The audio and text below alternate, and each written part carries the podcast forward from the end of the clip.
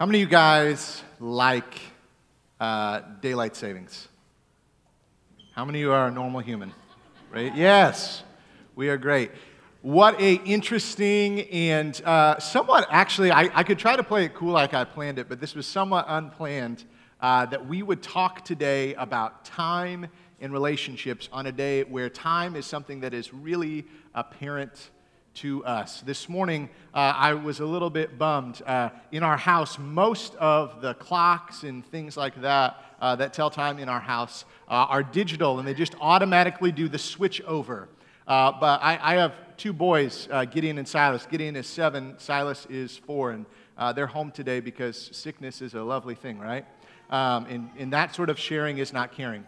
Uh, but the one thing that we forgot to switch over is they have something called a ready-to-awake alarm clock. If anyone knows what that is, essentially what it is, is it is red when you are supposed to still be asleep, and it becomes green when it means you can finally get up.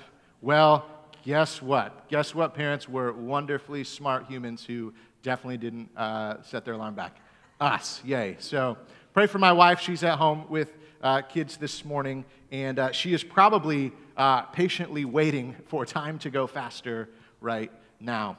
Time is an interesting thing, right? We, in some ways, have moments where we wish it would uh, go faster. There are times when we are waiting, when we are late, maybe when we're at work, where we're like, can this go any faster?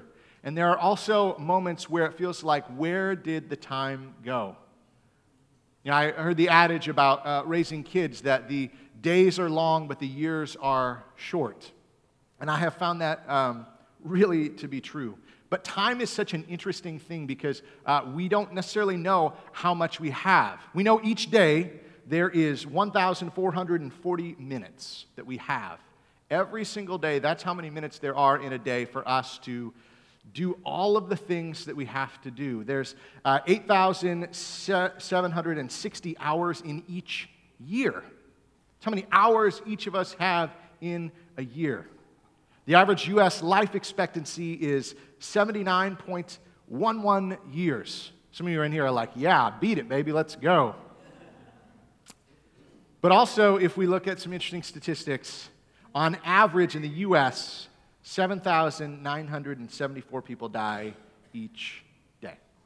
Time is this thing that is not guaranteed. Every single one of us have to be good stewards, good managers of our time, because every minute matters and every day is a gift. One of, one of the interesting parts of my job is sometimes being there at the end of people's lives and sitting with families after they have lost a loved one. And it's interesting, right? Because if, if when people are reflecting, they're oftentimes reflecting on this reality that like, oh, I thought I might have more time. I thought I could have done this or invested in this. I've never sat with someone at the end of their life who says, I wish I would have scrolled on Facebook more. Never met anyone who's like, man, I really should have picked up more of that overtime to miss my kid's sporting event. No one has ever said, I'm really glad uh, that I watched so much football. I'm really glad that I was hanging out on Amazon buying stuff all day. No one says that. They always go back to, man, I wish I would have spent more time with my family. I wish I would have been a better friend. I wish I would have spent more time uh, with the Lord. I wish I would have served more, given more, all of these sort of things. This morning, I want to talk about um, time and relationships. If you haven't been here with us the last few weeks, we're in a series called Ordering the Chaos. And I don't know about you, but sometimes life feels incredibly chaotic, and I just don't always feel like I can get this blessed life because I feel like I'm just living the stressed life. And this series is sort of birthed out of this um, thing that the Apostle Paul said to the church in Corinth when he said, "For God is not a God of disorder, but of peace." And we've been talking about this idea of peace being this Hebrew word for shalom, which means wholeness and harmony and unity. And that there's this reality that so much of the way of the world is pushing us to feel stressed and chaotic in everywhere we're going. And so it's no wonder that most of us, if we were to ask how we feel like life is going, we might feel like we're surviving. Probably very few of us would feel like we are thriving. And so much of it comes from this reality that our lives are disordered. We've been talking about this idea that a disordered life will lead to death. body and soul. And so this morning, I want to talk a little bit about time, what the Bible has to say about time, what it looks like to make sure that we are investing in the right relationships uh, the most. And uh, we're going to talk a little bit about some of the things that we could do to make sure that maybe um, we are living the life that Jesus came to give us. Now, I'll say this at the forefront, and I, I believe this is true. Show me your calendar, and I will show you your heart. Show me your calendar, and I understand a lot of us, we don't have enough time to actually put things in the calendar. I, I am guilty of that. I had something, I have something this Friday, and my wife's like, is it in the calendar? I'm like, sorry, I didn't have enough time to put it in there, which is really silly, I know. But show me your calendar. Show me the things that you are doing in your life daily, and I can probably get a pretty good picture of what your priorities in life are. Because the reality is, every single one of us have the same amount of seconds, minutes, hours in each day. The big question for each and every one of us, of course we have differing responsibilities, but every single one of us, the question is not um, uh, what not having enough time, it's usually how are we using our time. If everyone gets the same amount of time, it's not that some people, are, are life is going better because uh, they have less responsibility, it's because they have chosen to engage and take uh, back kind of the realities of their schedule and their time. Now, uh, the Bible says a lot about time. For example, in Ecclesiastes, we're reminded that there is a time for everything and a season for every activity under the heavens. And it goes on to talk about how there's a time um, to, to sow and a time to reap, a time to live, a time to die, all of these sort of things. And the truth is, every single one of us have different seasons in our lives. There are different times. There are moments where you think, uh, I, I, I naively will say I'm, I've kind of transitioned out of the baby phase of um, parenting, and now my kids are in activities. I was an idiot who, when I had like baby kids, thought my life is gonna, I'm gonna have so much free time once I'm not like feeding them bottles and, and doing all of these things. Oh my goodness, was I wrong, right? Because you become a taxi cab driver, taking them places, right? Every season of life changes your level of responsibilities and activities, but the reality is it always goes back to how are you managing these things. In the Psalms, uh, it says this in Psalm ninety, teach us to number our days that we may gain a heart of wisdom. There is this reality that when we actually think about The, the, the, the, the how, how much time we have, what we're doing with our life, we gain wisdom. Because oftentimes when we start to actually look at how much time we actually have, in particular with certain loved ones and certain relationships, we begin to realize that like we can't miss these opportunities. We don't want to mess it up. We don't want to lose out on investing in the right things at the right times. In the book of Ephesians, it says this, be careful then how you live. Not as unwise people, but as wise, making the most of the time, because the days are evil. So do not be foolish, but understand what the will of the Lord is. Now, I love these words from the Apostle Paul, because ultimately, that big connector at the end is the most important thing and really what we're going to kind of focus in this morning. Figuring out what the will of the Lord is for you. Now, that is a big kind of idea that sometimes gets talked about in church. And oftentimes when we hear the will of the Lord, I think a lot of people are waiting for like these like, you know, signs in the sky or lightning bolts to tell us like, take this job, marry this person, sell all your possessions and go into ministry. We look for like these big things. And in reality, the will of the Lord oftentimes is making thousands upon thousands of small, little, but faithful obedient and important decisions every single day. Because ultimately, at the end of the day, the will of the Lord for you, I won't, I'll just let you know, is that you would come to know Him as not only your Savior, but your Lord. That you would choose to follow Him, that you would choose to abide in relationship with Him.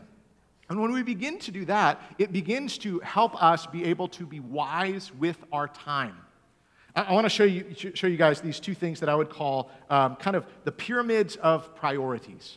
And the first one you're going to see up here uh, is a uh, pyramid that shows what I would say kind of the way of the world, the natural way would be. Now, when we're thinking about pyramids, do not think about the top being the good thing. Think about uh, how many of you guys have ever looked at, you know, the food boxes where you got the food pyramid, right?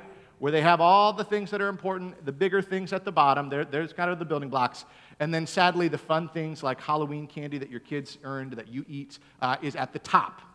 And so this is kind of the way of the world that I see it. Oftentimes, we filter our, our schedules and what we want to do with how can I make sure that I'm having fun and pleasure and enjoyment in my life.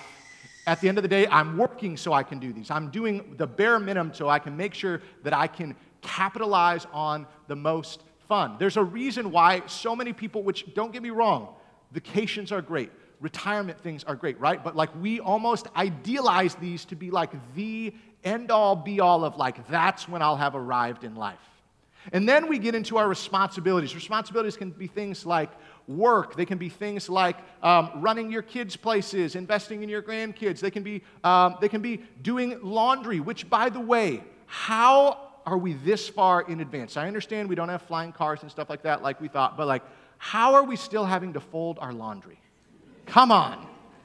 But we get into things like responsibilities, just the things that you kind of have to do, because if you don't, you're going to get in trouble. Then we get into family, like, yes, this is important, but it's, if we're honest, sometimes a secondary thing. And then finally, if we're, this is, this is making the assumption that people desire to be a follower of Jesus, maybe, maybe we give God the little bit that's left over if we feel like it.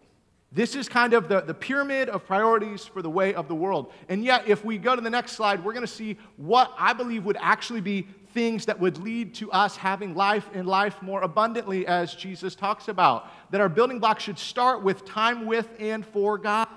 Like, if we were to actually say, like, Jesus is my Lord, He's my all in all, He's my everything, like, we would start with this basis that no matter what, I'm trying to be with Him. I almost think about it in the way of, how many of y'all ever been in love before? You remember when you were in love and you would do stupid things, like you would stay up late at night talking to them. You would drive hundreds of miles just to see them for hours. You guys know, anyone ever been there before? I've been there before. My bank account shows it. Uh, this is what I'm talking about. So many of us don't have sort of this desire and this push to be like, this is my very first priority, my very first thing. Time with and for God. Then family, and family can also include, you know, friends who are like family. These are like your closest relationships that actually matter, that are your people, that they know you and you know them. And then you get to the responsibilities, and then the last one is fun. Some of you are like, I don't like this already. This sounds terrible. Take me back. But honestly, if we're, if we're honest, if we went to the very first pyramid again, When we're, when we're running that lifestyle, if we're being truthfully honest, do we actually feel fulfilled in life? Do we actually feel a sense of purpose and value? Do we actually not feel like our life is just chaotic and a mess? I think these are important. And one of the reasons why is because, you know, we live in a culture that prioritizes pleasure above almost everything else. And the, the thing about um, pleasure, and, and, and when I use that word, I mean just like we enjoy, like I don't want any pain or problems in my life. I'm just trying to get to the good stuff. And, and so much of it is because like what? Scientifically, we know that oftentimes there are activities, there are things that give us what? A dopamine hit, right? And it's like this like good feeling in our life. Listen, I'm, I'm all for it, right? I, I love a good dopamine hit. It's wonderful. But there is this reality that oftentimes the ways to get those aren't always the right things that we're supposed to do as followers of Jesus. There, of course, are tons of ways to do those within how God designed life for us. But honestly, when we filter our life with the end-all, being-all of having the most fun, the most pleasure, the most, all, all of that sort of stuff, the reality is we are no longer seeking the kingdom of God. We are seeking the kingdom of me. And at the end of the day, we all are terrible saviors and lords to ourselves. Because our desires, as we talked about last week, are disordered, and they will lead us to chaos and a lack of peace. Jesus teaches us this. He says this in the Gospel of Matthew chapter six. But seek first His kingdom and His righteousness. Before all else, if we just begin by seeking what God wants for me, to be with Him, everything else will fall in line. And then I love what, what um, uh, Paul kind of pushes this idea back to say, like, hey, if we're followers of Jesus, what if we were to follow His ways? And he says this, do nothing out of selfish ambition or vain conceit. Rather, in humility, value others above yourself, not looking to your own interests, but to each of you the interests of others. in your relationships with one another, have the same mindset as Christ Jesus, who, being in the very nature God, did not consider equality with God something to be used to his own advantage. Rather, he made himself nothing by taking the very nature of a servant, being made in human likeness, and being found in appearance as a man, and he humbled himself by being obedient to death, even death on a cross. Now, I, I love all of this because it goes back to this idea of where are our priorities at? When we think about our life, are we filtering everything through what's in it for me? Or how do I experience the most of what I want? Or as followers of Jesus, are we willing to first seek the kingdom of God, to just seek him in general? And then also, are we willing to be like him, which means that we are going to put the, uh, the needs of others before ourselves? There's this great sort of uh, thing. I didn't come up with it. One of the first times I was introduced to it was uh, by a book Uh, written called I Am Third by uh, a former football player named Gail Sayers, but it's this idea of being third. And it goes this: God first, others second, I am third. And it's this, this thing that really kind of gets put together from biblical principles, from this idea that when we look at the teachings of Jesus, when we look at the wisdom through the New Testament and, and, and, and from the Old Testament, we find over and over that to follow God faithfully is to make him the number one priority, which when we become uh, making sure that we're following him first and foremost, we automatically become like him, which is to be others-focused. And then finally, we are the third. Now, don't get me wrong. Of course, there is the reality that we need to make sure that we are taking care of ourselves. There's nothing wrong with rest. There's nothing wrong with this reality that, like, hey, kind of the old uh, you're on an airplane thing, right? You got to take care of yourself to be able to take care of others. But there's sometimes this idea where there's like this idolization of self-care. And self-care is a good thing, don't get me wrong. Like, don't hear me on this, like, don't leave this and be like, need to run myself to the grindstone. But there is this reality that, like, part of following Jesus, there are moments where serving others, can I just be real with you, ain't always the, the most fun thing. It's not my first priority. There are times where I would rather do what I want to do than show up in the relationships that God has called me to. There are times where I would much rather, honestly, waste my day away than be productive in loving my neighbor. But there's also this reality that my life is so small in the grand scheme of things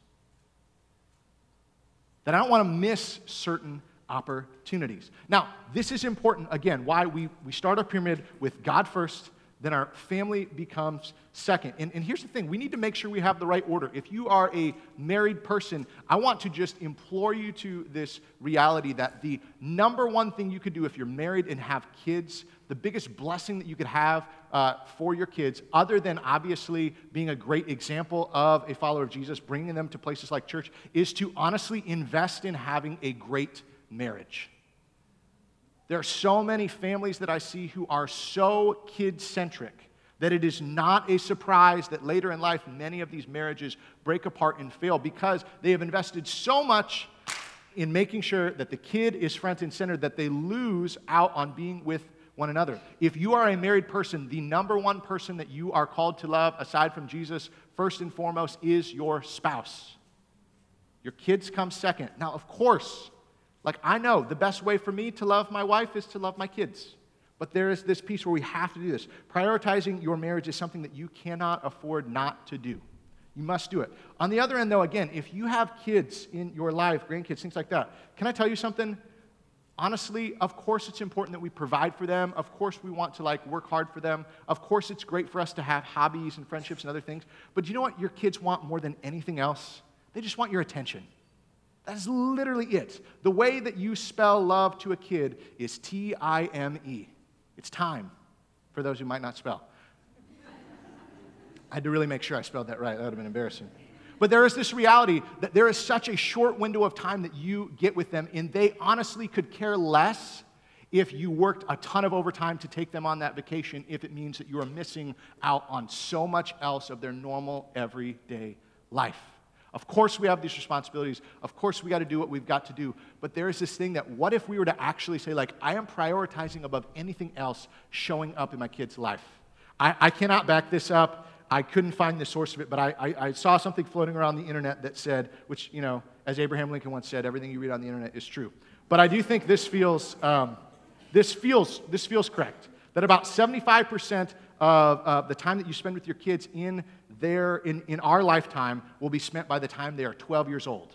Now, I know, like, at first I'm like, no, that doesn't make sense. And then I start thinking about, like, oh, wait a second, they're at school, and then they have extracurricular activities, and then eventually, hopefully, they leave the house. And it makes me both sad, because I'm like, uh-oh, but it also gives me this, like, kick in the pants to say, like, we can't afford to miss out on these moments. We can't afford to not show up in these lives. There's so many people who I know who are, like, kind of banking on, like, time later.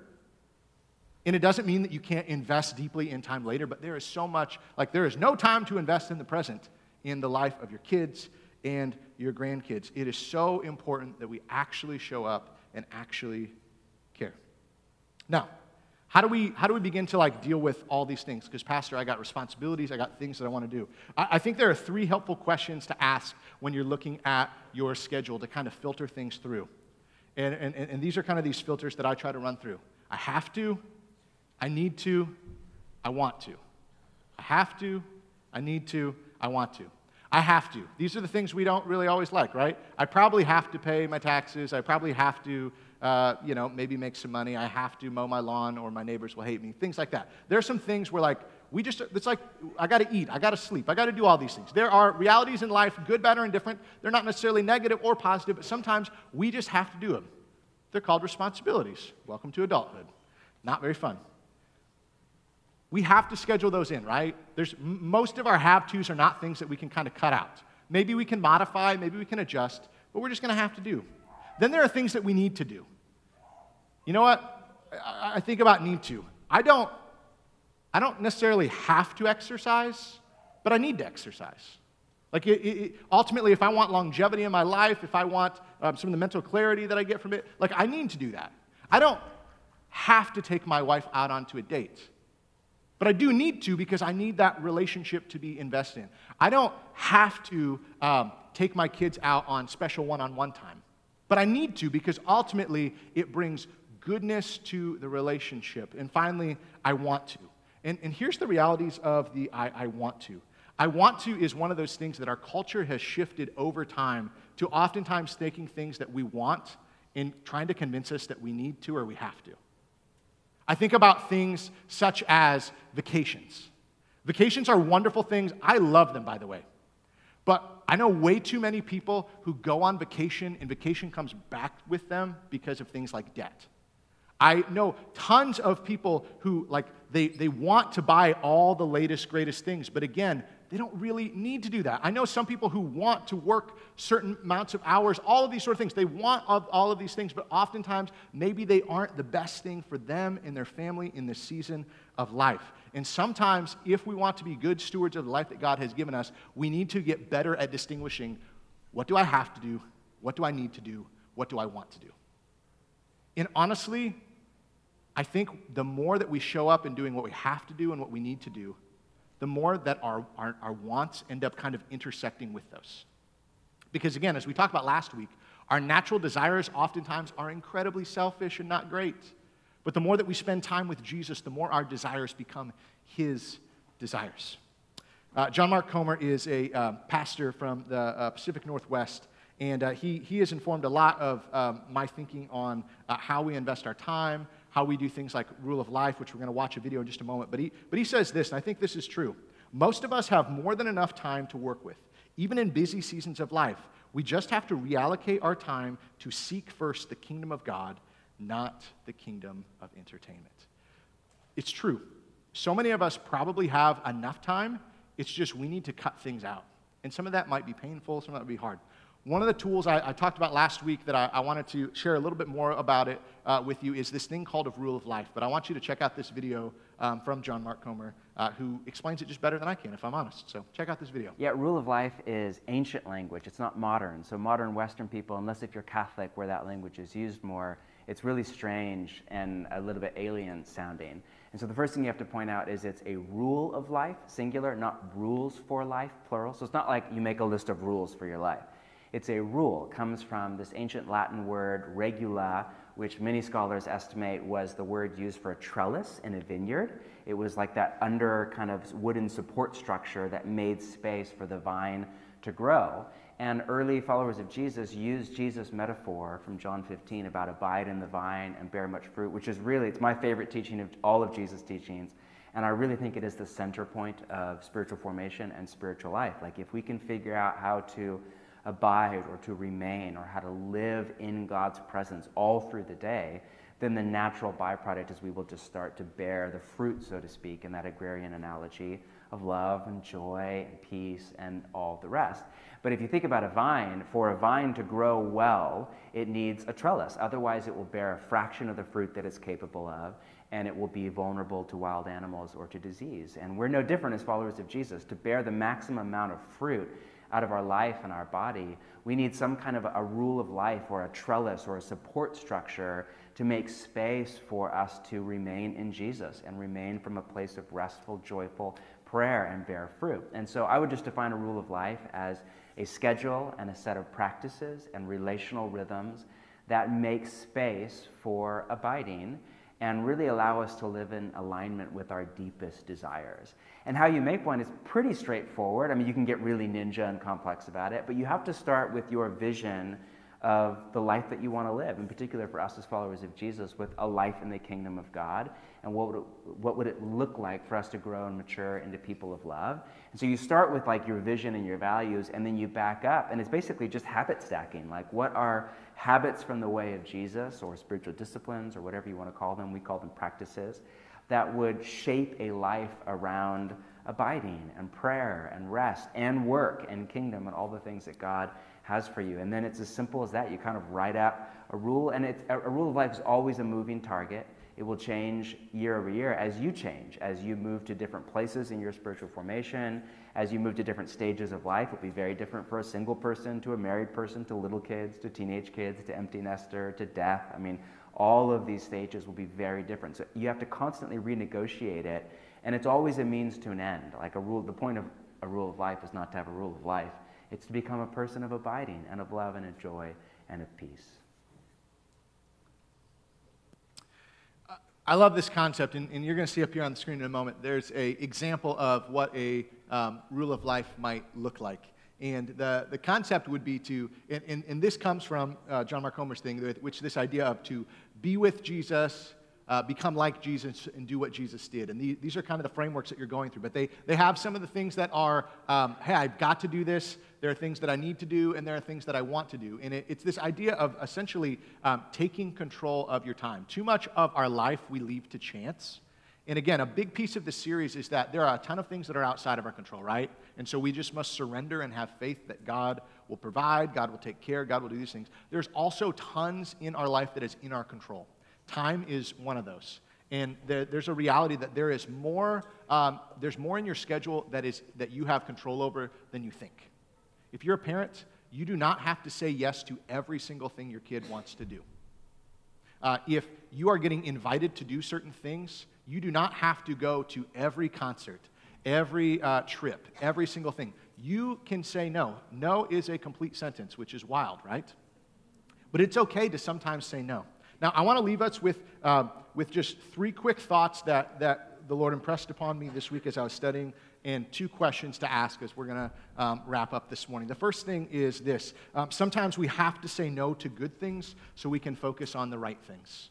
Uh, sometimes we have to say no to good things so we can focus on the right things. There's a reality that every single one of us probably have some bad things in our life we need to say no to, but even that won't necessarily give us every bit of the time that we need. The likelihood is that we are going to have to say no to things that are good to make sure that we are focusing on things that are right. For example, I am a huge sports person. My my goal before I got a call to ministry and, you know, I let go of the N B A dream and all that sort of stuff was I, I, I wanted to be a sports writer. That was like my big goal. I wanted to be like a sports broadcaster, sports writer. I used to watch sports all the time. I have watched not a ton of sports uh, the first seven years of my um, being a dad.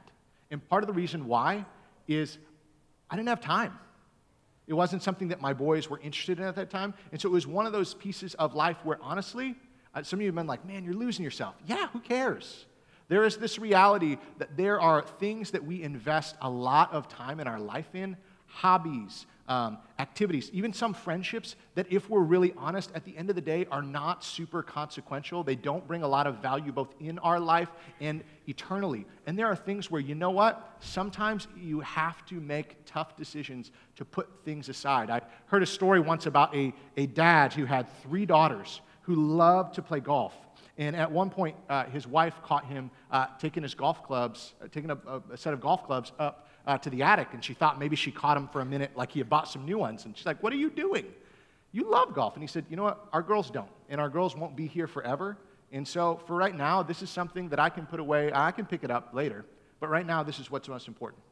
And the reality is there's probably some things in your life, not that we want to get rid of all the things that are fun and bring joy to our life, but where maybe for a season we need to take a step back and, and readdress whether or not it's something that actually is necessary at this time. Because the, the second thing that's important that I think we got to remember is that uh, your greatest priority should be presence. At, at the end of the day, our greatest uh, priority should be presence in the life of people who matter most. It's prioritizing having presence with our Heavenly Father. It's prioritizing having presence with the relationships that matter the most to us. Because ultimately, our time, truth, truthfully, is a resource that we are constantly investing. And the question mark is, are we investing our time in the right places? And the funny part is, some of them, if, if we're honest, are not always going to feel like we're getting a huge return on our investment. But sometimes that's where we have faith and we just trust. Like as we said during the parent-child dedication, things like raising kids, you invest in them early and eventually it will come to fruition. It may not immediately, but just have faith and watch. And here's the, the last thing before I give you a couple questions. Uh, it is never too late to change with the help of Jesus. Some of you might be sitting here feeling convicted and guilty about, man, I wish I could have a do-over in the life when my kids were younger. Some of you are thinking, oh, goodness, he said twelve, my kid's thirteen. The amazing thing about God, and one of the things we're going to talk about over and over, is uh, God's math, God's impact is so wildly uh, different than what makes sense. I love this story of these parable of these workers who, who go out in the field. And some of them go out at the beginning of the day. Some of them go out at the very end of the day. And at the very end of it, God ends up giving them all the same thing. There is this way that God oftentimes can multiply and how his, his grace can cover a multitude of sin. And it is never too late, no matter what age you are, to reassess and reevaluate and make changes to your life to make sure that you are making the most of your time, especially in the relationships that matter most. And so the couple questions to kind of wrap up as Elise is going to come out and we're going to sing one last song is this. The first one is, are you investing the most in the most important relationships? If you were to look at your schedule, look at your time, are you actually giving the, the, the relationships that matter most the proper time and energy that they deserve? And if they don't, it's time to make some changes. It might be putting your phone away. It might mean saying, I'm, I'm cutting the cable cord. It might be saying, I'm putting the golf clubs away. It might say, the girls' trip can wait. Whatever it may be, today maybe is a day to reassess that. And here's, here's the final question, which we go back to this whole idea that if our, if our goal in life is to be a follower of Jesus who is abiding in him, who is obeying him, who's in deep relationship with him, um, do you give God your best, the rest, or nothing until you need something?